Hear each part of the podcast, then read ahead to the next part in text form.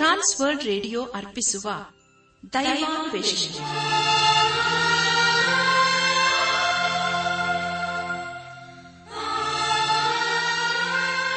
ಆತ್ಮೀಯ ಶ್ರೋತೃ ಬಾಂಧವರಿಗೆ ಪ್ರೀತಿಯ ನಮಸ್ಕಾರ. ನಮ್ಮ ದೈವಾನ್ವೇಷಣೆ ಕನ್ನಡ ಕಾರ್ಯಕ್ರಮವನ್ನು ಆಲಿಸಲು ನಿಮ್ಮನ್ನು ತುಂಬ ಹೃದಯದಿಂದ ಸ್ವಾಗತಿಸುತ್ತೇವೆ. ದೈವಾನ್ವೇಷಣೆ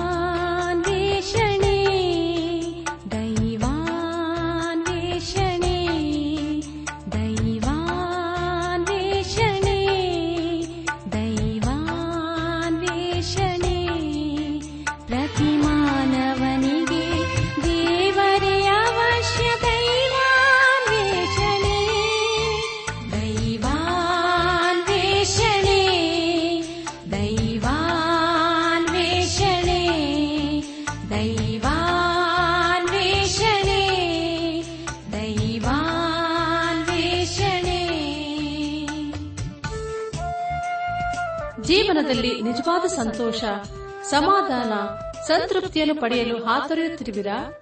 ಹಾಗಾದರೆ ಬನ್ನಿ ಪ್ರಿಯರೇ, ನಿಮಗೆಂದೇ ಪ್ರೀತಿಯಿಂದ ಪ್ರಸಾರ ಮಾಡುವ ದೈವಾನ್ವೇಷಣೆ ಕಾರ್ಯಕ್ರಮವನ್ನು ಆಲಿಸಿರಿ.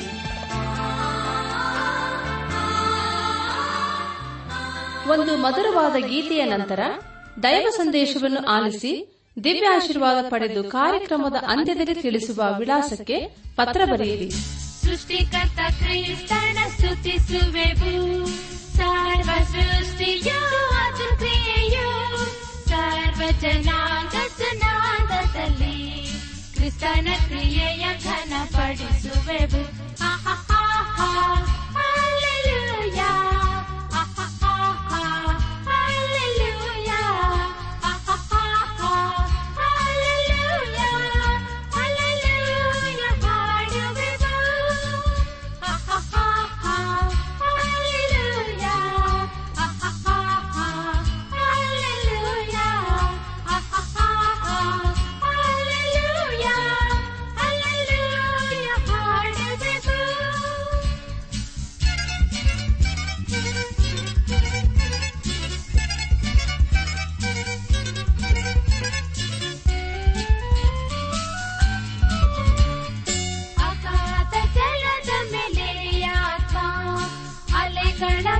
ಮೇಲೆ ಚಲಿಸುತ್ತಿರಲು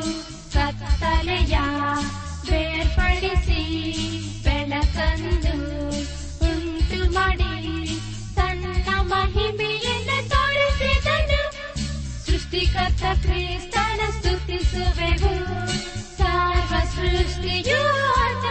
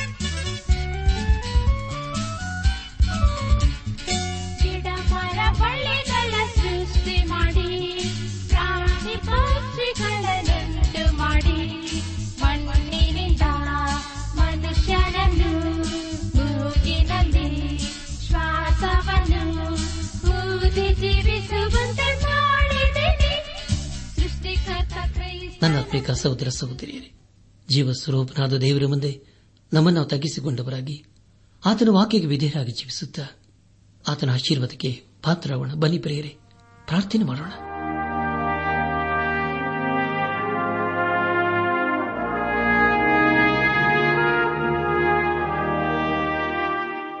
ಜೀವದಾಯಕನೇ, ಜೀವ ಸ್ವರೂಪನೇ, ಜೀವದ ಅಧಿಪತಿಯೇ, ಜೀವದ ನಾಯಕನೇ, ನಿನ್ನ ಪರಿಶುದ್ಧವಾದ ನಾಮವನ್ನು ಕೊಂಡಾಡಿ.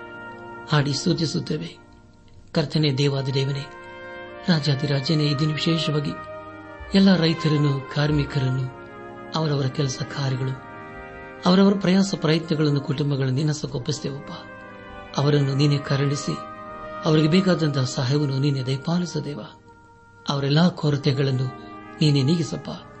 ಅವರನ್ನು ಅವರ ಕುಟುಂಬಗಳನ್ನೆಲ್ಲ ಕೇಳು, ಅಪಾಯಗಳಿಂದ ಬಿಡಿಸಿ ತಪ್ಪಿಸಿ ಕಾಪಾಡಪ್ಪ. ನಾವೆಲ್ಲರೂ ರೀತಿಯಲ್ಲಿ ನಿನ್ನವರಾಗಿ ಜೀವಿಸುತ್ತಾ ಒಂದು ದಿವಸ ನಾವೆಲ್ಲರೂ ನಿನ್ನ ಮಹಿಮೇಲೆ ಕಂಡು ಬರಲು ಕೃಪೆಯ ತೋರಿಸು. ಎಲ್ಲ ಮಹಿಮೆ ನಿನಗೆ ಮಾತ್ರ ಸಲ್ಲುವುದಾಗಲಿ. ನಮ್ಮ ಪ್ರಾರ್ಥನೆ ಸ್ತೋತ್ರಗಳನ್ನು ಯೇಸು ಕ್ರಿಸ್ತನ ದಿವ್ಯ ನಾಮದಲ್ಲಿ ಸಮರ್ಪಿಸಿಕೊಳ್ಳುತ್ತೇವೆ ತಂದೆಯೇ. ಆಮೇನ್. ನನ್ನ ಅಪ್ಪಿಕಾ ಸಹೋದರ ಸಹೋದರಿಯರೇ, ಈ ದಿವಸಗಳಲ್ಲಿ ನಾವು ಅಪೋಸಲಂದ ಪೌಲನು ಥೆಸಲೋನಿಕ ಸಭೆಗೆ ಬರೆದ ಮೊದಲನೇ ಪತ್ರಿಕೆಯನ್ನು ಧ್ಯಾನ ಮಾಡಿಕೊಂಡು ಅದರ ಮೂಲಕ ಅನೇಕ ರೀತಿಯಲ್ಲಿ ಆಚರಿಸಲ್ಪಡುತ್ತಾ ಬಂದಿದ್ದೇವೆ. ದೇವರ ವಾಕ್ಯವನ್ನು ಧ್ಯಾನ ಮಾಡುವ ಮುನ್ನ ನಿಮ್ಮ ನಿಮ್ಮ ಸತ್ಯವೇದ ಪೆನ್ ಪುಸ್ತಕದೊಂದಿಗೆ ಸಿದ್ದರಾಗಿದ್ದಿರಲ್ಲವೇ ಹಾಗಾದರೆ ಪ್ರಿಯರ ಬಂದಿರಿ. ಈ ದಿವಸ ದೇವರು ನಮಗೇನು ಬೋಧಿಸುತ್ತಾನೋ ಅದನ್ನು ಆಲಿಸಿ ಆತನ ಜೀವಳ ವಾಕ್ಯಕ್ಕೆ ವಿಧೇಯರಾಗಿ ಜೀವಿಸುತ್ತಾ ಆತನ ಆಶೀರ್ವಾದಕ್ಕೆ ನಾವು ಪಾತ್ರರಾಗೋಣ. ಕಳೆದ ಕಾರ್ಯಕ್ರಮದಲ್ಲಿ ನಾವು ಅಪ್ಪಸನದ ಪೌಲನು ಥೆಸಲೋನಿಕ ಸಭೆಗೆ ಬರೆದ ಮೊದಲನೇ ಪತ್ರಿಕೆ, ನಾಲ್ಕನೇ ಅಧ್ಯಾಯ, ಒಂದರಿಂದ ಆರನೇ ವಚನಗಳನ್ನು ಧ್ಯಾನ ಮಾಡಿಕೊಂಡು ಅದರ ಮೂಲಕ ನಮ್ಮ ನಿಜ ಜೀವಿತಕ್ಕೆ ಬೇಕಾದ ಅನೇಕ ಆತ್ಮೀಕ ಪಾಠಗಳನ್ನು ಕಲಿತುಕೊಂಡು ಅನೇಕ ರೀತಿಯಲ್ಲಿ ಆಶೀರ್ವಿಸಲ್ಪಟ್ಟಿದ್ದೇವೆ. ಇದೆಲ್ಲ ದೇವರಾತ್ಮನ ಕಾರ್ಯ ಹಾಗೂ ಸಹಾಯವಾಗಿದೆ. ದೇವರಿಗೆ ಮಹಿಮೆಯುಂಟಾಗಲಿ. ಧ್ಯಾನ ಮಾಡಿದಂಥ ವಿಷಯಗಳನ್ನು ಈಗ ನೆನಪು ಮಾಡಿಕೊಂಡು ಮುಂದಿನ ವೇದ ಭಾಗಕ್ಕೆ ಸಾಗೋಣ. ಮತ್ತೆ ಅಪೋಸಲನ ಪೌಲನು ಕಡೆ ಮಾತೇನೆಂದರೆ ಎಂಬುದಾಗಿ ಪ್ರಾರಂಭಿಸಿ ದೇವರ ಉದ್ದೇಶಗಳನ್ನು ನಮಗೆ ತಿಳಿಸುತ್ತಾನೆ. ನಾಲ್ಕನೇ ಅಧ್ಯಾಯ ಒಂದರಿಂದ ಹನ್ನೆರಡನೇ ವಚನಗಳಲ್ಲಿ ಬರೆಯಲ್ಪಟ್ಟಿರುವಂತಹ ಮುಖ್ಯ ವಿಷಯಗಳು ವಿಶ್ವಾಸಿಗಳಿಗೆ ಇರತಕ್ಕ ನಡವಳಿಕೆಗಳು ಎಂಬುದಾಗಿ. ಅಪಸ್ಸಲನ ಪೌಲನು ಮುಂದೆ ಹೇಳುವುದೇನೆಂದರೆ, ಸಹೋದರರೇ, ನಾವು ಕರ್ತನಾದ ಯೇಸುವಿನ ಅಧಿಕಾರದಿಂದ ನಿಮಗೆ ಕೊಟ್ಟ ಆಜ್ಞೆಗಳನ್ನು ನೀವು ತಿಳಿದಿದ್ದೀರಷ್ಟೇ. ನಾವೆಲ್ಲರೂ ದೇವರನ್ನು ಮೆಚ್ಚಿಸಬೇಕು. ಅದನ್ನು ದೇವರು ಅಪೇಕ್ಷಿಸುತ್ತಾನೆ. ದೇವರ ಉದ್ದೇಶವೇನೆಂದರೆ ನಾವು ಪರಿಶುದ್ಧರಾಗಿರಬೇಕು, ಆದರಕ್ಕೆ ದೂರವಾಗಿರಬೇಕು ಎಂಬುದಾಗಿಯೂ. ಎಲ್ಲ ವಿಷಯಗಳಲ್ಲಿ ನಾವು ಯಾರನ್ನು ವಂಚಿಸದೆ ದೇವರ ನಮ್ಮ ನೋಡುತ್ತಾನೆ. ನಮ್ಮ ದೇವರ ಮುಯಿಗೆ ಮುಯಿ ತೀರಿಸುವಂತ ದೇವರಾಗಿದ್ದಾನೆ ಎಂಬುದಾಗಿ ಹೇಳಿದ ವಿಷಯಗಳ ಕುರಿತು ನಾವು ಧ್ಯಾನ ಮಾಡಿಕೊಂಡೆವು. ಧ್ಯಾನ ಮಾಡಿದಂಥ ಎಲ್ಲ ಹಂತಗಳಲ್ಲಿ ದೇವಾದ ದೇವನೇ ನಮ್ಮ ನಡೆಸಿದನು. ದೇವರಿಗೆ ಮಹಿಮೆಯುಂಟಾಗಲಿ ಎಂದು ನಾವು ಅಪ್ಪಸನದ ಪೌಲನು ಥೆಸಲೋನಿಕ ಸಭೆಗೆ ಬರೆದ ಮೊದಲನೇ ಪತ್ರಿಕೆ ನಾಲ್ಕನೇ ಅಧ್ಯಾಯ ಏಳರಿಂದ ಹನ್ನೆರಡನೇ ವಚನಗಳನ್ನು ಧ್ಯಾನ ಮಾಡಿಕೊಳ್ಳೋಣ. ಈ ವಚನಗಳಲ್ಲಿ ಬರೆಯಲ್ಪಟ್ಟಿರುವಂತಹ ಮುಖ್ಯ ವಿಷಯಗಳು ನಾವು ದೇವರನ್ನು ಪ್ರೀತಿಸಬೇಕು. ಅದೇ ರೀತಿಯಲ್ಲಿ ನಮ್ಮ ಜೊತೆ ಮಾನವರು ನಾವು ಪ್ರೀತಿಸಬೇಕು. ಮತ್ತೊಬ್ಬರ ಕಾರ್ಯದಲ್ಲಿ ತಲೆ ಹಾಕದೆ ಸುಮಗಿದ್ದು ಸ್ವಂತ ಕಾರ್ಯವನ್ನೇ ನಡೆಸಿಕೊಂಡು ಕೈಯಾರೆ ಕೆಲಸ ಮಾಡುವುದೇ ಮಾನವೊಂದು ಎಣಿಸಿ ಅದರಂತೆಯೇ ನಾವು ಜೀವಿಸಬೇಕೆಂಬುದಾಗಿಯೂ ಹೀಗೆ ಮಾಡಿದರೆ ನಾವು ಹೊರಗಿನವರ ಎದುರಿನಲ್ಲಿ ಸಜ್ಜನರಾಗಿ ನಡೆದುಕೊಳ್ಳುತ್ತೇವೆ. ಮತ್ತು ನಮಗೆ ಯಾವುದಕ್ಕೂ ಕೊರತೆ ಇರುವುದಿಲ್ಲ ಎಂಬುದಾಗಿ. ನನ್ನ ಆತ್ಮಿಕ ಸಹೋದರ ಸಹೋದರಿಯರೇ ಅಪ್ಪಸಲದ ಪೌಲನು ಥೆಸಲೋನಿಕ ಸಭೆಗೆ ಬರೆದ ಮೊದಲನೇ ಪತ್ರಿಕೆ ನಾಲ್ಕನೇ ಅಧ್ಯಾಯ ಒಂದರಿಂದ ಹನ್ನೆರಡನೇ ವಚನಗಳಲ್ಲಿ ಬರೆಯಲ್ಪಟ್ಟಿರುವಂತಹ ಮುಖ್ಯ ಪ್ರಸ್ತಾಪ, ವಿಶ್ವಾಸಿಗಳ ಇರತಕ್ಕ ಒಳ್ಳೆ ನಡವಳಿಕೆಗಳು ಎಂಬುದಾಗಿ. ನಾಲ್ಕನೇ ಅಧ್ಯಾಯ ಏಳನೇ ವಚನದಲ್ಲಿ ಹೀಗೊತ್ತಿದ್ದೇವೆ ದೇವರ ನಮ್ಮನು ಬಂಡುತನಕ್ಕೆ ಕರೆಯದೆ ಶುದ್ಧರಾಗಿರುವುದಕ್ಕೆ ಕರೆದನು ಎಂಬುದಾಗಿ. ಪ್ರಿಯರೇ, ನಿಮಗಾಗಿ ಮತ್ತೊಂದು ಸಾರಿ ಗೊತ್ತೇನೆ ನಾಲ್ಕನೇ ಅಧ್ಯಾಯ ಏಳನೇ ವಚನ? ದೇವರ ನಮ್ಮನ್ನು ಬಂಡತನಕ್ಕೆ ಕರೆಯದೆ ಶುದ್ಧರಾಗಿರುವುದಕ್ಕೆ ಕರೆದನು ಎಂಬುದಾಗಿ. ನನ್ನಾತ್ಮಿಕ ಸಹೋದರ ಸಹೋದರಿಯರೇ, ದೇವರ ಮಗನು ಅಥವಾ ಮಗಳು ಅಂದ ಮೇಲೆ ಅವರ ಪಾಪದಲ್ಲಿಯೇ ಮುಂದುವರಿಸುವುದಿಲ್ಲ. ಹೊಸ ಒಡಂಬಡಿಕೆಯಲ್ಲಿ, ಲೂಕನ ಬರದ ಸುವಾರ್ತೆಯಲ್ಲಿ ತಪ್ಪಿ ಹೋದ ಮಗನ ಕುರಿತು ನಿಮಗೆ ಚೆನ್ನಾಗಿ ಗೊತ್ತಿದೆಯಲ್ಲವೇ? ಅವನಿಗೆ ಹಂದಿ ತಿನ್ನುವ ಆಹಾರ ಸಿಕ್ಕಿತು. ಆದರೆ ಅವನು ಅದನ್ನು ತಿಂದುಕೊಂಡು ಅಲ್ಲಿಯೇ ಇರಲು ಇಷ್ಟಪಡಲಿಲ್ಲ. ಅದನ್ನು ಬಿಟ್ಟು ತನ್ನ ತಂದೆ ಮನೆಗೆ ಓಡಿ ಬಂದನು. ಅದೇ ರೀತಿಯಲ್ಲಿ ಪ್ರಿಯರಿ, ನಾವು ಪಾಪವನ್ನು ಬಿಟ್ಟು ಅದರಿಂದ ಹೊರಗೆ ಬರಬೇಕೆಂಬುದಾಗಿ ದೇವರ ವಾಕ್ಯವನಿಗೆ ಪ್ರಬೋಧಿಸುತ್ತದೆ. ಒಂದು ವೇಳೆ ಪಾಪದಲ್ಲೇ ಇರುವುದಾದರೆ ಖಂಡಿತವಾಗಿ ನಾಶವಾಗುತ್ತೇವೆ. ನಮ್ಮ ಧ್ಯಾನವನ್ನು ಮುಂದುವರೆಸಿ ಅಪೋಸ್ತಲದ ಪೌಲನು ಥೆಸಲೋನಿಕ ಸಭೆಗೆ ಬರೆದ ಮೊದಲನೇ ಪತ್ರಿಕೆ ನಾಲ್ಕನೇ ಅಧ್ಯಾಯ. ಎಂಟನೇ ವಚನವನ್ನು ಓದುವಾಗ, ಹೀಗಿರಲು ಈ ಮಾತನು ತಾತ್ಸಾರ ಮಾಡುವವನು ಮನುಷ್ಯನನ್ನು ತಿರಸ್ಕರಿಸುವುದು ಮಾತ್ರವಲ್ಲದೆ ಪವಿತ್ರಾತ್ಮವರವನ್ನು ನಿಮಗೆ ದಯಪಾಲಿಸುವ ದೇವರನ್ನು ತಿರಸ್ಕರಿಸುತ್ತಾನೆ ಎಂಬುದಾಗಿ. ಪ್ರಿಯರೇ, ಎಂಥ ಅದ್ಭುತವಾದ ವೇದ ವಚನವಲ್ಲವೇ ನೀವೀಗಾಗ ಮತ್ತೊಂದು ಸರಿ ಓದ್ತೇನೆ ತಮ್ಮಡಿ ಕೇಳಿಸಿಕೊಳ್ಳ್ರಿ ನಾಲ್ಕನೇ ಅಧ್ಯಾಯ, ಎಂಟನೇ ವಚನ, ಹೀಗಿರಲು ಈ ಮಾತನ್ನು ತಾತ್ಸಾರ ಮಾಡುವವನು ಮನುಷ್ಯನನ್ನು ತಿರಸ್ಕರಿಸುವುದು ಮಾತ್ರವಲ್ಲದೆ ಪವಿತ್ರಾತ್ಮ ವರವನ್ನು ನಿಮಗೆ ದಯಪಾಲಿಸುವ ದೇವರನ್ನು ತಿರಸ್ಕರಿಸುತ್ತಾನೆ ಎಂಬುದಾಗಿ. ಕರ್ತನ ಪ್ರಿಯ ಸಹೋದರ ಸಹೋದರಿಯರೇ, ದೇವನ ಮಕ್ಕಳು ಪವಿತ್ರಾತ್ಮನಲ್ಲಿ ನೆಲೆಗೊಂಡಿರಬೇಕು. ಅವರು ಪಾಪದಲ್ಲಿಯೇ ಜೀವಿಸಲು ಇಷ್ಟಪಡಬಾರದು.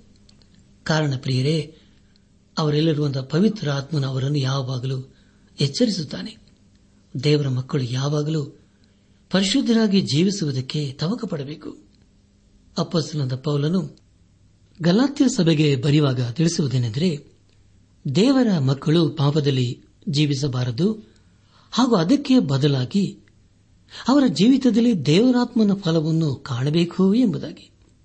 ಅದೇ ಅಪಾಸನದ ಪೌಲನು ರೋಮಾಪುರ ಸಭೆಗೆ ಬರೆದಂತ ಪತ್ರಿಕೆ ಎಂಟನೇ ಅಧ್ಯಾಯ ಮೂರನೇ ವಚನದಲ್ಲಿ ಹೀಗೆ ಬರೆಯುತ್ತಾನೆ, ಧರ್ಮಶಾಸ್ತ್ರವು ನಮ್ಮ ಶರೀರಾಧೀನ ಸ್ವಭಾವದ ನಿಮಿತ್ತ ನಿರ್ಬಲವಾಗಿ ಯಾವ ಕೆಲಸವನ್ನು ಮಾಡಲಾರದೇ ಇತ್ತೋ ಅದನ್ನು ದೇವರೇ ಮಾಡಿದನು. ಏನೆಂದರೆ, ಆತನು ಪಾಪ ನಿವಾರಣೆಗಾಗಿ ತನ್ನ ಮಗನನ್ನು ಪಾಪಾಧೀನವಾದ ನರಭಾವದ ರೂಪದಲ್ಲಿ ಕಳಿಸಿಕೊಟ್ಟು ನರಭಾವದಲ್ಲಿಯೇ ಪಾಪಕ್ಕೆ ಮರಣ ದಂಡನೆಯನ್ನು ವಿಧಿಸಿದನು ಎಂಬುದಾಗಿ. ನನ್ನಾತ್ಮಿಕ ಸಹೋದರ ಸಹೋದರಿಯರೇ, ದಯಮಾಡಿ ಗಮನಿಸಿ ದೇವರ ಆಜ್ಞೆಯಲ್ಲಿ ಏನಾದರೂ ತಪ್ಪಿದೆಯೋ? ಇಲ್ಲ ಪ್ರಿಯರೇ ದೇವರ ಆಜ್ಞೆಯಲ್ಲಿ ಎಂದಿಗೂ ತಪ್ಪಿರುವುದಿಲ್ಲ. ದೇವರು ಕೊಟ್ಟ ಆಜ್ಞೆಗಳಲ್ಲಿ ಯಾವುದು ತಪ್ಪಿಲ್ಲ. ಆದರೆ ಸಮಸ್ಯೆಗಳಿರುವುದು ನಮ್ಮಲ್ಲಿಯೇ. ಯಾರೂ ಸಹ ದೇವರ ಆಜ್ಞೆಯನ್ನು ಸಂಪೂರ್ಣವಾಗಿ ಕೈಕೊಂಡು ನಡೆಯಲು ಸಾಧ್ಯವಿಲ್ಲ. ಆದರೆ ದೇವರ ಆತ್ಮನು ನಮ್ಮಲ್ಲಿ ಇರುವುದಾದರೆ ನಾವು ದೇವರ ಆಜ್ಞೆಗಳನ್ನು ಕೈಕೊಂಡು ನಡೆಯಲು ಶಕ್ತರಾಗುತ್ತೇವೆ. ದೇವರು ಪ್ರತಿ ವಿಶ್ವಾಸಿಗೆ ಪವಿತ್ರಾತ್ಮನನ್ನು ಕೊಟ್ಟಿದ್ದಾನೆ. ಯಾವಾಗ ಒಬ್ಬ ವ್ಯಕ್ತಿಯು ಯೇಸು ಕ್ರಿಸ್ತನಲ್ಲಿ ಇರುತ್ತಾನೋ ಅದೇ ಸಮಯದಲ್ಲಿ ದೇವರಾತ್ಮನು ಅವನಲ್ಲಿ ಇರುತ್ತಾನೆ. ನಮ್ಮ ಧ್ಯಾನವನ್ನು ಮುಂದುವರೆಸಿ. ಅಪ್ಪಸ್ತನದ ಪೌಲನು ಥೆಸಲೋನಿಕ ಸಭೆಗೆ ಬರೆದಂತ ಮೊದಲನೇ ಪತ್ರಿಕೆ ನಾಲ್ಕನೇ ಅಧ್ಯಾಯ ಒಂಬತ್ತನೇ ವಚನವನ್ನು ಓದುವಾಗ, ಸಹೋದರ ಸ್ನೇಹ ವಿಷಯದಲ್ಲಿ ನಿಮಗೆ ಬರೆಯುವುದು ಅವಶ್ಯವಿಲ್ಲ. ಒಬ್ಬರನ್ನೊಬ್ಬರು ಪ್ರೀತಿಸಬೇಕೆಂಬ ಉಪದೇಶವನ್ನು ನೀವೇ ದೇವರಿಂದ ಹೊಂದಿದವರಾಗಿದ್ದು, ಸಮಸ್ತ ಮಖಧೋನಿದ್ದಲ್ಲಿರುವ ಸಹೋದರನೆಲ್ಲ ಪ್ರೀತಿಸುವರಾಗಿಯೇ ಇದ್ದೀರಿ ಎಂಬುದಾಗಿ. ಕರ್ತನ ಪ್ರಿಯ ಸಹೋದರ ಸಹೋದರಿ ವಿಶ್ವಾಸಿಯು ಮತ್ತೊಬ್ಬ ವಿಶ್ವಾಸಿಯನ್ನು ಪ್ರೀತಿ ಮಾಡಬೇಕು. ಅದನ್ನು ನಾವು ದೇವರಿಂದ ಕಳೆದುಕೊಂಡಿದ್ದೇವೆ. ದೇವರ ಆತ್ಮನ ಫಲವು ಅದು ಪ್ರೀತಿಯಾಗಿದೆ. ಆದರೆ ಪ್ರಿಯರೇ ಅದು ಲೌಕಿಕವಾದಂತಹ ಪ್ರೀತಿಯಲ್ಲ. ಕೇವಲ ಒಬ್ಬ ವ್ಯಕ್ತಿಯನ್ನು ಪ್ರೀತಿ ಮಾಡುವುದಿಲ್ಲ. ಆದರೆ ಪ್ರಿಯರೇ, ಅದನ್ನು ನಾವು ನಮ್ಮ ಕ್ರಿಯೆಗಳ ಮೂಲಕ ಮಾಡಿ ತೋರಿಸಬೇಕು, ವ್ಯಕ್ತಪಡಿಸಬೇಕು. ಅದನ್ನು ದೇವರ ಅಪೇಕ್ಷಿಸುತ್ತಾನೆ. ಪ್ರೀತಿ ಎನ್ನುವುದು ದೇವರ ಮಕ್ಕಳ ಗುರುತಾಗಿದೆ. ನಮ್ಮ ಧ್ಯಾನವನ್ನು ಮುಂದುವರೆಸಿ. ಥೆಸ್ಲೋನಿಕ ಸಭೆಗೆ ಬರೆದ ಮೊದಲನೇ ಪತ್ರಿಕೆ ನಾಲ್ಕನೇ ಅಧ್ಯಾಯ ಹತ್ತನೇ ವಚನವನ್ನು ಓದುವಾಗ ಆದರೂ ಸಹೋದರರೇ, ನೀವು ಪ್ರೀತಿಯಲ್ಲಿ ಇನ್ನೂ ಹೆಚ್ಚುತ್ತಾ ಬರಬೇಕೆಂದು ನಿಮ್ಮನ್ನು ಪ್ರಬೋಧಿಸುತ್ತೇವೆ ಎಂಬುದಾಗಿ. ಪ್ರಿಯ ಸಹೋದರ ಸಹೋದರಿಯರೇ, ವಿಶ್ವಾಸಿಯು ವಿಶ್ವಾಸಿಯನ್ನು ಪ್ರೀತಿ ಮಾಡುವಾಗ ಅವರ ಮಧ್ಯದಲ್ಲಿ ಆತ್ಮಿಕ ಅಭಿವೃದ್ಧಿಯು ಕಾಣಬಹುದು. ಥೆಸಲೋನಿಕ ಸಭೆಯವರ ಮಧ್ಯದಲ್ಲಿ ಪ್ರೀತಿ ಇತ್ತು. ಆದರೆ ಅದು ಪರಿಪೂರ್ಣವಾದಂತಹ ಪ್ರೀತಿಯಲ್ಲ ಎಂಬುದಾಗಿ ಈ ವಚನ ಮೂಲಕ ನಾವು ತಿಳಿದುಕೊಳ್ಳುತ್ತೇವೆ. ಪ್ರೀತಿಯಲ್ಲಿ ಅವರು ಅಭಿವೃದ್ಧಿಯನ್ನು ಕಾಣಬೇಕಾಗಿತ್ತು. ಥೆಸಲೋನಿಕ ಸಭೆಯವರಲ್ಲಿ ಭೇದ ಭಾವವಿತ್ತು ಎಂಬುದಾಗಿ ನಾವು ತಿಳಿದುಕೊಳ್ಳುತ್ತೇವೆ ನನಾತ್ಮಿಕ ಸಹೋದರ ಸಹೋದರಿಯರೇ, ನಾವು ಬೇರೆಯವರನ್ನು ದೈವಿಕವಾದಂಥ ಪ್ರೀತಿಯಿಂದ ಪ್ರೀತಿಸಬೇಕು. ಹಾಗಾದರೆ ಪ್ರಿಯರೇ, ನಮ್ಮ ಸಹೋದರನ್ನು ನಾವು ಪ್ರೀತಿ ಮಾಡುತ್ತಿದ್ದೇವೆಯೋ? ಈ ವಾಕ್ಯದ ಬೆಳಕಿನಲ್ಲಿ ನಮ್ಮನ್ನು ನಾವು ಪರೀಕ್ಷಿಸಿಕೊಳ್ಳುವುದು ಒಳ್ಳೆಯದಲ್ಲವೇ? ನಾವು ದೇವರ ಮಕ್ಕಳು ಅಂದ ಮೇಲೆ ನಮ್ಮಲ್ಲಿ ದೇವರ ಪ್ರೀತಿ ಇರಬೇಕು. ದೈವಿಕವಾದಂತಹ ಪ್ರೀತಿಯಿಂದ ನಾವು ಬೇರೆಯವರನ್ನು ಪ್ರೀತಿ ಮಾಡಬೇಕು. ನಮ್ಮ ಧ್ಯಾನವನ್ನು ಮುಂದುವರೆಸಿ ಅಪ್ಪಸ್ತನದ ಪೌಲನು ಥೆಸಲೋನಿಕ ಸಭೆಗೆ ಬರೆದ ಮೊದಲನೇ ಪತ್ರಿಕೆ ನಾಲ್ಕನೇ ಅಧ್ಯಾಯ ಹನ್ನೊಂದನೇ ವಚನವನ್ನು ಓದುವಾಗ, ಇದಲ್ಲದೆ, ನಾನು ನಿಮಗೆ ಆಜ್ಞೆ ಕೊಟ್ಟ ಪ್ರಕಾರ ನೀವು ಮತ್ತೊಬ್ಬರ ಕಾರ್ಯದಲ್ಲಿ ತಲೆ ಹಾಕದೆ ಸುಮ್ಮಗಿದ್ದು, ಸ್ವಂತ ಕಾರ್ಯವನ್ನೇ ನಡೆಸಿಕೊಂಡು ಕೈಯಾರೆ ಕೆಲಸ ಮಾಡುವುದೇ ಮಾನವನ ಎಣಿಸಿರಿ ಎಂಬುದಾಗಿ. ಪ್ರಿಯರೇ, ಇದು ನಮ್ಮ ನಿಜ ಜೀವಿತಕ್ಕೆ ಎಷ್ಟು ಶ್ರೇಷ್ಠವಾದಂತಹ ವಚನವಲ್ಲವೇ? ಮತ್ತೊಂದು ಸಾರಿ ಒತ್ತಿನ ಮಾಡಿ ಕೇಳಿಸಿಕೊಳ್ಳ್ರಿ. ನಾಲ್ಕನೇ ಅಧ್ಯಾಯ, ಹನ್ನೊಂದನೇ ವಚನ. ಇದಲ್ಲದೆ, ನಾನು ನಿಮಗೆ ಆಜ್ಞೆ ಕೊಟ್ಟ ಪ್ರಕಾರ ನೀವು ಮತ್ತೊಬ್ಬರ ಕಾರ್ಯದಲ್ಲಿ ತಲೆ ಹಾಕದೆ ಸುಮ್ಮಗಿದ್ದು ಸ್ವಂತ ಕಾರ್ಯವನ್ನೇ ನಡೆಸಿಕೊಂಡು ಕೈಯಾರೆ ಕೆಲಸ ಮಾಡುವುದೇ ಮಾನವೊಂದು ಎಣಿಸಿರಿ ಎಂಬುದಾಗಿ. ನನ್ನ ಆತ್ಮಿಕ ಸಹೋದರ ಸಹೋದರಿ ಈ ವಿಷಯವು ಎಲ್ಲಾ ವಿಷಯಗಳಿಗೆ ಒಂದು ಆಸಕ್ತಿಕರವಾದಂತಹ ಆಜ್ಞೆಯಾಗಿದೆ. ಅನೇಕ ಶಾಲಾ ಕಾಲೇಜುಗಳಲ್ಲಿ ಅನೇಕ ವಿಷಯಗಳ ಕುರಿತು ಹೇಳಿಕೊಡುತ್ತಾರೆ. ಅದರಲ್ಲಿ, ಪ್ರಿಯರೇ ಭೇದ ಭಾವದ ಕುರಿತು ಯಾರು ಬೋಧಿಸುವುದಿಲ್ಲ. ಮತ್ತೊಬ್ಬರ ಕಾರ್ಯದಲ್ಲಿ ತಲೆ ಹಾಕದೆ ಸುಮ್ಮಗಿದ್ದು ಸ್ವಂತ ಕಾರ್ಯವನ್ನು ನಡೆಸಿಕೊಂಡು ಹೋಗಬೇಕೆಂಬುದಾಗಿ ದೇವರ ವಾಕ್ಯವು ನಮಗೆ ಪ್ರಬೋಧಿಸುತ್ತದೆ. ಇದರ ಅರ್ಥವೇನೆಂದರೆ ನಮ್ಮ ಕೆಲಸವನ್ನು ಮಾಡಿಕೊಂಡು ಹೋದರೆ ಒಳ್ಳೆಯದು ಎಂಬುದಾಗಿ. ಪ್ರಿಯರೇ, ದೇವರು ನಮಗೆ ಕೊಟ್ಟಿರುವ ಕೆಲಸವನ್ನು ನಾವು ಮಾಡಿಕೊಂಡು ಹೋಗಬೇಕು. ಅದನ್ನು ಬಿಟ್ಟು ಬೇರೆಯವರ ವಿಷಯದಲ್ಲಿ ತಲೆ ಹಾಕೋದು ಸರಿಯಲ್ಲ. ಮತ್ತೊಬ್ಬರ ಕಾರ್ಯದಲ್ಲಿ ತಲೆ ಹಾಕದೆ ಸುಮ್ಮಗಿದ್ದು ಸ್ವಂತ ಕಾರ್ಯವನ್ನೇ ನಡೆಸಿಕೊಂಡು ಕೈಯಾರೆ ಕೆಲಸ ಮಾಡುವುದೇ ಮಾನ ಎಂಬುದಾಗಿ ನಾವು ಎಣಿಸಬೇಕು.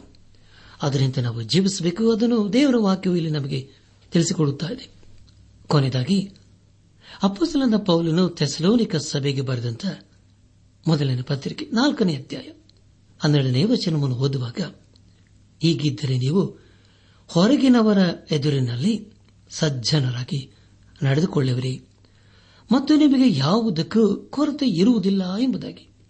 ಪ್ರಿಯ ದೇವಜನರೇ, ಇಲ್ಲಿ ನಾವು ಸಜ್ಜನರಾಗಿ ನಡೆದುಕೊಳ್ಳಬೇಕೆಂಬುದಾಗಿ ಓದಿಕೊಂಡಿದ್ದೇವೆ. ಪ್ರತಿ ವಿಶ್ವಾಸಿಯಲ್ಲಿ ಇದು ಇರಬೇಕು.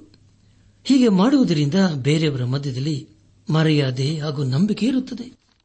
ನಮ್ಮ ಕಾರ್ಯಗಳು ದೇವರ ಮುಂದೆ ಪ್ರಾಮಾಣಿಕವಾಗಿ ಕಂಡುಬರಬೇಕು. ಅದನ್ನು ದೇವರು ಅಪೇಕ್ಷಿಸುತ್ತಾನೆ. ವಿಶ್ವಾಸಿಗಳು ಮಾಡುವ ಎಲ್ಲಾ ಕಾರ್ಯಗಳಲ್ಲಿ ಪ್ರಾಮಾಣಿಕತನ ಇರಬೇಕು. ಒಂದು ವೇಳೆ ನಾವು ಪ್ರಾಮಾಣಿಕರಾಗಿ ನಡೆಯದೇ ಹೋದರೆ ದೇವರು ನಮಗೆ ನ್ಯಾಯ ತೀರಿಸುತ್ತಾನೆ ಮುಂದಿನ ವಚನಗಳಲ್ಲಿ ಅನೇಕ ಪ್ರವಾದನೆ ಕುರಿತು ನಾವು ತಿಳಿಕೊಳ್ಳುತ್ತೇವೆ. ಯೇಸು ಕ್ರಿಸ್ತನು ಪ್ರತ್ಯಕ್ಷನಾಗುವ ವಿಷಯದಲ್ಲಿ ಇದು ತಿಳಿಸಿಕೊಡುತ್ತದೆ. ಆದರೆ ಪ್ರಿಯರೇ, ಯೇಸು ಕ್ರಿಸ್ತನು ಈಗಲೇ ಅಥವಾ ಅತಿ ಬೇಗನೆ ಬರುತ್ತಾನೆ ಎಂಬುದಾಗಿ ಇದರ ಅರ್ಥವಲ್ಲ. ಆ ರೀತಿಯಲ್ಲಿ ಪೌಲನ್ನು ಬರೆದಿಲ್ಲ. ಸುಮಾರು ಎರಡು ಸಾವಿರ ವರ್ಷದಿಂದಲೂ ಯೇಸು ಕ್ರಿಸ್ತನು ಅತಿ ಬೇಗನೆ ಬರುತ್ತಾನೆ ಎಂಬುದಾಗಿ ಜನರು ಕೇಳಿಸಿಕೊಳ್ಳುತ್ತಲೇ ಬಂದಿದ್ದಾರೆ. ಯೇಸು ಕ್ರಿಸ್ತನು ಮತ್ತೆ ಈ ಲೋಕಕ್ಕೆ ಖಂಡಿತವಾಗಿ ಬಂದೇ ಬರುತ್ತಾನೆ. ದೇವರ ಯೋಜನೆಯಲ್ಲಿ ಯಾವ ಬದಲಾವಣೆಯೂ ಆಗುವುದಿಲ್ಲ ಅದನ್ನು ಯಾರೂ ತಪ್ಪಿಸಲು ಸಾಧ್ಯವೂ ಇಲ್ಲ. ಯೇಸು ಕ್ರಿಸ್ತನು ಈ ಲೋಕಕ್ಕೆ ಯಾವಾಗ ಬರುತ್ತಾನೋ ಅದು ಯಾರಿಗೂ ತಿಳಿದು, ಆದರೆ ಪ್ರಿಯರೇ, ಆ ಸಮಯವು ನಮ್ಮ ಜೀವಿತದಲ್ಲಿ ಬರುವುದಕ್ಕೆ ಮುಂಚಿತವಾಗಿ ನಮ್ಮ ನಮ್ಮ ಆತ್ಮಿಕ ಸಿದ್ಧತೆಗಳನ್ನು ಮಾಡಿಕೊಳ್ಳಬೇಕು. ಅದನ್ನು ದೇವರು ಅಪೇಕ್ಷಿಸುತ್ತಾನೆ. ಅಪ್ಪಸ್ತನದ ಪೌಲನು ಯೇಸು ಕ್ರಿಸ್ತನ ಎರಡನೇ ಬರೋಣದ ಕುರಿತು ನಂಬಿದ್ದನು. ಅದರ ಕುರಿತು ಹದಿನೈದನೇ ವಚನದಲ್ಲಿ ಹೀಗೆ ಬರೆಯುತ್ತಾನೆ. ಅದೇನೆಂದರೆ, ನಾವು ಕರ್ತನ ಮಾತಿನ ಆಧಾರದಿಂದ ನಿಮಗೆ ಹೇಳುವುದೇನೆಂದರೆ, ಕರ್ತನು ಪ್ರತ್ಯಕ್ಷನಾಗುವವರೆಗೂ ಜೀವದಿಂದ ಉಳಿದಿರುವ ನಾವು ನಿದ್ರೆ ಹೋದವರಿಗಿಂತ ಮುಂದಾಗುವುದೇ ಇಲ್ಲ ಎಂಬುದಾಗಿ. ಪ್ರಿಯರೇ ಅಪಸನದ ಪೌಲನು ಅಂದುಕೊಳ್ಳೋದೇನೆಂದರೆ ಯೇಸು ಕ್ರಿಸ್ತನು ತನ್ನ ಸಮಯಕ್ಕೆ ಸರಿಯಾಗಿ ಬರುತ್ತಾನೆ ಎಂಬುದಾಗಿ. ಪೌಲನು ಯೇಸು ಕ್ರಿಸ್ತನು ತನ್ನ ಜೀವಿತ ಕಾಲದಲ್ಲಿ ಬರುತ್ತಾನೆ ಎಂಬುದಾಗಿ ಹೇಳಲಿಲ್ಲ. ಆದರೆ ಅವನು ಹೇಳುವುದೇನೆಂದರೆ ಯೇಸು ಕ್ರಿಸ್ತನು ಬಂದೇ ಬರುತ್ತಾನೆ ಎಂಬುದಾಗಿ. ಅಪ್ಪಸನದ ಪೌಲನು ತೀತನಿಗೆ ಬರೆದಂತಹ ಪತ್ರಿಕೆ ಎರಡನೇ ಅಧ್ಯಾಯ ಹದಿಮೂರನೇ ವಚನದಲ್ಲಿ ಹೀಗೆ ಬರೆಯುತ್ತಾನೆ, ಅದೇನೆಂದರೆ ನಾವು ಭಕ್ತಿಹೀನತೆಯನ್ನು, ಲೋಕದ ಆಶಯಗಳನ್ನು ವಿಸರ್ಜಿಸಿ, ಭಾಗ್ಯಕರವಾದ ನಿರೀಕ್ಷೆಯನ್ನು, ಅಂದರೆ ಮಹಾದೇವರ ಮತ್ತು ನಮ್ಮ ರಕ್ಷಕನಾದ ಯೇಸುಕ್ರಿಸ್ತನ ಪ್ರಭಾವದ ಪ್ರತ್ಯಕ್ಷತೆಯನ್ನು ಎದುರು ನೋಡುತ್ತಾ, ಈ ಲೋಕದಲ್ಲಿ ಸ್ವಸ್ಥ ಚಿತ್ತರಾಗಿಯೂ ನೀತಿವಂತರಾಗಿಯೂ, ಭಕ್ತಿಯುಳ್ಳವರಾಗಿಯೂ ಬದುಕಬೇಕೆಂದು ಅದು ನಮಗೆ ಬೋಧಿಸುತ್ತದೆ. ಆತನು ನಮ್ಮನ್ನು ಸಕಲ ಅಧರ್ಮದಿಂದ ವಿಮೋಚಿಸುವುದಕ್ಕೂ ಸತ್ಕ್ರಿಯೆಗಳಲ್ಲಿ ಆಸಕ್ತರಾದ ಸ್ವಕೀಯ ಜನರನ್ನು ತನಗಾಗಿ ಪರಿಶುದ್ಧ ಮಾಡುವುದಕ್ಕೂ ನಮಗೋಸ್ಕರ ತನ್ನನ್ನು ಒಪ್ಪಿಸಿಕೊಟ್ಟನು ಎಂಬುದಾಗಿ. ನನ್ನ ಆತ್ಮಿಕ ಸಹೋದರ, ಸಹೋದರಿಯರೇ ಅಪೋಸನ ಪೌಲನು ಥೆಸಲೋನಿಕ ಸಭೆಯವರೆಗೆ ಬರೆಯುವಾಗ, ಯವನಸ್ಥನಾಗಿದ್ದನು, ಆದರೆ ಪಿಲಿಪಿ ಸಭೆಗೆ ಪತ್ರಿಕೆಯನ್ನು ಬರೆಯುವಾಗ ಅವನು ಮುದುಕನಾಗಿದ್ದನು. ಆಗ ಅವನು ರೋಮಾಯದ ಸೆರೆಮನೆಯಲ್ಲಿದ್ದೆನೆಂಬುದಾಗಿ ನಾವು ಈಗಾಗಲೇ ತಿಳ್ಕೊಂಡಿದ್ದೇವೆ. ಫಿಲಿಪಿ ಸಭೆಗೆ ಬರೆದ ಪತ್ರಿಕೆ ಮೂರನೇ ಅಧ್ಯಾಯ ಇಪ್ಪತ್ತು ಹಾಗೂ ಇಪ್ಪತ್ತೊಂದನೇ ವಚನಗಳಲ್ಲಿ ಅಪ್ಪಸನ ಪೌಲನು ಹೀಗೆ ಬರೆಯುತ್ತಾನೆ. ನಾವಾದರೂ ಪರಲೋಕ ಸಂಸ್ಥಾನದವರು, ಕರ್ತನಾದ ಯೇಸು ಕ್ರಿಸ್ತನು ಅಲ್ಲಿಂದಲೇ ರಕ್ಷಕನಾಗಿ ಬರುವುದನ್ನು ಎದುರು ನೋಡುತ್ತಾ ಇದ್ದೇವೆ. ಆತನು ಎಲ್ಲವನ್ನೂ ತನಗೆ ಅಧೀನ ಮಾಡಿಕೊಳ್ಳಲಾಗುವ ಪರಾಕ್ರಮವನ್ನು ಸಾಧಿಸಿ ದೀನಾವಸ್ಥೆಯುಳ್ಳ ನಮ್ಮ ದೇಹವನ್ನು ರೂಪಾಂತರಪಡಿಸಿ, ಪ್ರಭಾವವುಳ್ಳ ತನ್ನ ದೇಹದ ಸಾರೂಪ್ಯವಾಗುವಂತೆ ಮಾಡುವನು ಎಂಬುದಾಗಿ ತನ್ನ ಆತ್ಮಿಕ ಸಹೋದರ ಸಹೋದರಿಯರಿ ಅಪ್ಪಸ್ತನ ಪೌಲನು ತನ್ನ ಜೀವಿತದ ಕೊನೆಯ ದಿನಗಳಲ್ಲಿಯೂ ಯೇಸು ಕ್ರಿಸ್ತನಿಗಾಗಿ ಎದುರು ನೋಡುತ್ತಿದ್ದನು. ಅಂದರೆ ಪ್ರಿಯರೇ, ಯೇಸು ಕ್ರಿಸ್ತನು ಮತ್ತೆ ಬರುವುದು ಸತ್ಯವೆಂಬುದಾಗಿ ಪೌಲನು ನಂಬಿದ್ದನು.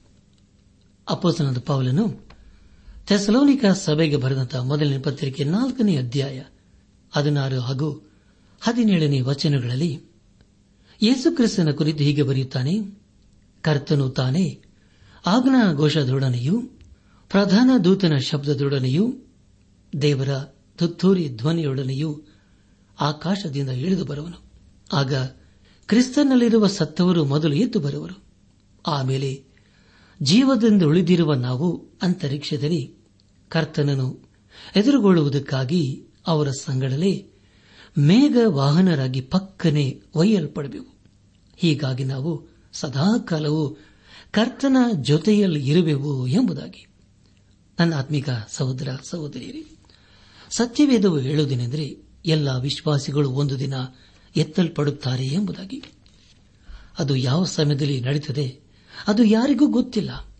ಆದರೆ ಪ್ರಿಯರೇ ಅದು ಸತ್ಯವಾದಂತಹ ಸಂಗತಿಯಾಗಿದೆ. ಅದು ನಡೆದೇ ನಡೆಯುತ್ತದೆ. ಯೇಸು ಕ್ರಿಸ್ತನು ಯಾವಾಗ ಈ ಲೋಕಕ್ಕೆ ಬರುತ್ತಾನೋ ಅದು ಯಾರಿಗೂ ಗೊತ್ತಿಲ್ಲ.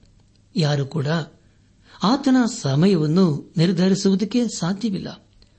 ಯೇಸು ಕ್ರಿಸ್ತನು ಹೇಳಿದಂತೆಯೇ ಖಂಡಿತವಾಗಿ ಬರುತ್ತಾನೆ. ಆ ಗಳಿಗೆಯು ನಮಗೆ ಗೊತ್ತಿಲ್ಲದ ಕಾರಣ ನಮ್ಮ ನಮ್ಮ ಆತ್ಮಿಕ ಸಿದ್ಧತೆಗಳನ್ನು ಮಾಡಿಕೊಳ್ಳೋಣ. ಈ ಲೋಕದಲ್ಲಿ ನಾವು ಜೀವಿಸುವಾಗ ದೇವರ ವಾಕ್ಯವು ನಮಗೆ ಪ್ರಬೋಧಿಸುವುದೇನೆಂದರೆ ನಾವೊಬ್ಬರನ್ನೊಬ್ಬರು ಪ್ರೀತಿ ಮಾಡಬೇಕು, ದೇವರ ಆಜ್ಞೆಗಳನ್ನು ಕೈಕೊಂಡು ನಡೆಯಬೇಕು, ಮತ್ತೊಬ್ಬರ ಕಾರ್ಯದಲ್ಲಿ ತಲೆ ಹಾಕದೆ ಸುಮ್ಮಗಿದ್ದು ಸ್ವಂತ ಕಾರ್ಯವನ್ನೇ ನಡೆಸಿಕೊಂಡು ಕೈಯಾರ ಕೆಲಸ ಮಾಡುವುದೇ ಮಾನವೆಂದು ನೆನೆಸಬೇಕು. ಹೀಗೆ ಮಾಡುವುದಾದರೆ ದೇವರ ವಾಕ್ಯವು ನಮಗೆ ತಿಳಿಸುವುದೇನೆಂದರೆ ನಾವು ಹೊರಗಿನವರ ಎದುರಿನಲ್ಲಿ ಸಜ್ಜನರಾಗಿ ಕಾಣಿಸಿಕೊಳ್ಳುತ್ತೇವೆ. ಮತ್ತು ನಮಗೆ ಯಾವುದಕ್ಕೂ ಕೊರತೆ ಇರುವುದಿಲ್ಲ. ಹೌದಲ್ಲ ಪ್ರಿಯರೇ? ದೇವರ ವಾಕ್ಯವು ಮತ್ತೂ ನಮಗೆ ಪ್ರಬೋಧಿಸುವುದೇನೆಂದರೆ, ನಮ್ಮ ಜೀವಿತದಲ್ಲಿ ದೇವರನ್ನು ಮೆಚ್ಚಿಸಬೇಕು.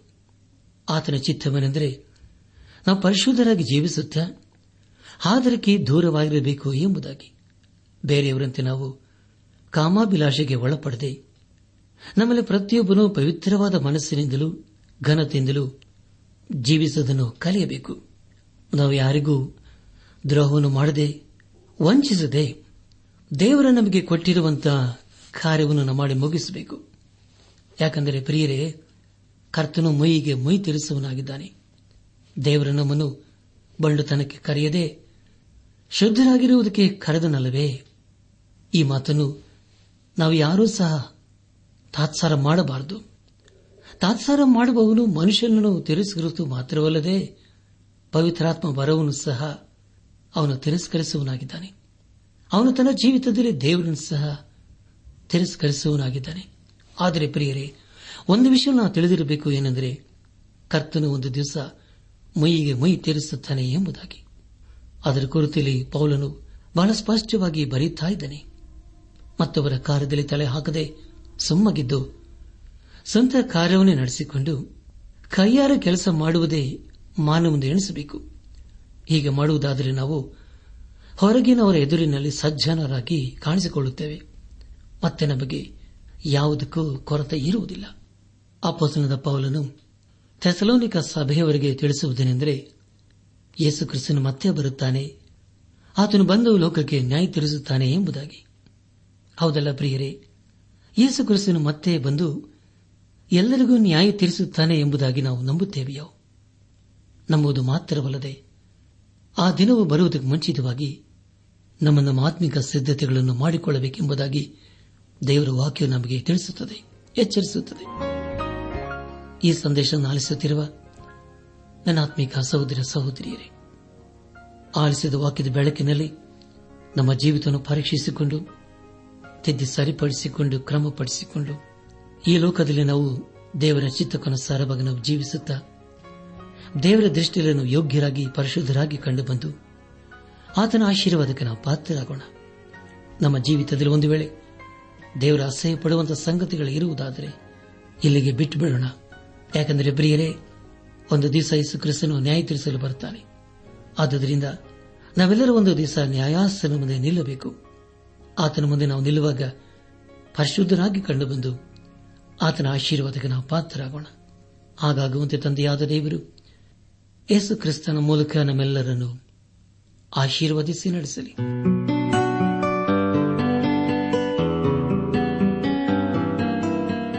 ಪ್ರಿಯರೇ, ನಿಮಗೆ ಪ್ರಾರ್ಥನೆಯ ಅವಶ್ಯಕತೆ ಇದ್ದರೆ, ನಿಮ್ಮಲ್ಲಿ ಏನಾದರೂ ಸಂದೇಹ ಅಥವಾ ಸಲಹೆಗಳಿದ್ದರೆ, ದಯಮಾಡಿ ದೂರವಾಣಿಯ ಕರೆ ಮೂಲಕ ನಮಗೆ ತಿಳಿಸಿರಿ. ನಮ್ಮ ಮೊಬೈಲ್ ದೂರವಾಣಿ ಸಂಖ್ಯೆ ಒಂಬತ್ತು ಎಂಟು ನಾಲ್ಕು ಐದು ಆರು ಒಂದು ಆರು ನಾಲ್ಕು, ಒಂದು, ಎರಡು.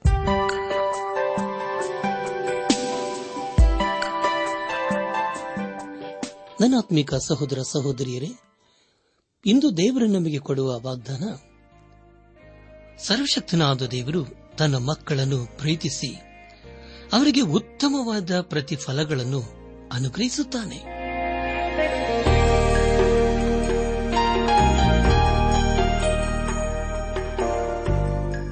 ಪ್ರಿಯರೇ ದೈವಾನ್ವೇಷಣೆ ಕಾರ್ಯಕ್ರಮವು ನಿಮ್ಮ ಅನುದಿನ ಜೀವನಕ್ಕೆ ಬೇಕಾದ ನವ ಉತ್ತೇಜನ ಹಾಗೂ ಆಶೀರ್ವಾದ ನೀಡಿದೆ ಎಂದು ನಾವು ನಂಬುತ್ತೇವೆ. ನಿಮ್ಮ ಅನಿಸಿಕೆ ಹಾಗೂ ಅಭಿಪ್ರಾಯ ನಮ್ಮೊಂದಿಗೆ ಪತ್ರದ ಮೂಲಕ ಇಮೇಲ್ ಅಥವಾ ದೂರವಾಣಿ ಮೂಲಕ ದಯಮಾಡಿ ತಿಳಿಸಿರಿ. ನಿಮ್ಮ ಸಂತೋಷದಲ್ಲಿ ನಾವು ಸಹ ಪಾಲುಗಾರರಾಗುತ್ತೇವೆ ಹಾಗೂ ನಿಮ್ಮ ಪತ್ರಗಳಿಗೆ ಉತ್ತರಿಸುತ್ತೇವೆ. ಈ ಕಾರ್ಯಕ್ರಮವನ್ನ ಕೇಳುವಂತೆ ನಿಮ್ಮ ಸ್ನೇಹಿತರಿಗೂ ಬಂಧುಗಳಿಗೂ ನೆರೆಹೊರೆಯವರಿಗೂ ತಿಳಿಸಿರಿ. ದೇವರ ಅಧಿಕ ಆಶೀರ್ವಾದ ನಿಮ್ಮೆಲ್ಲರ ಮೇಲೆ ಸುರಿಯಲಿ.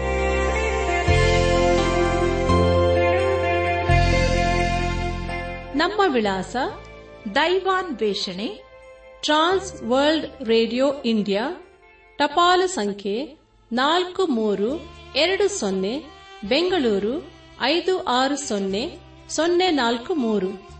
ನಮ್ಮ ಇಮೇಲ್ ವಿಳಾಸ KAN TTB at radio eight eight two dot com ನಮಸ್ಕಾರ ಪ್ರಿಯರೇ.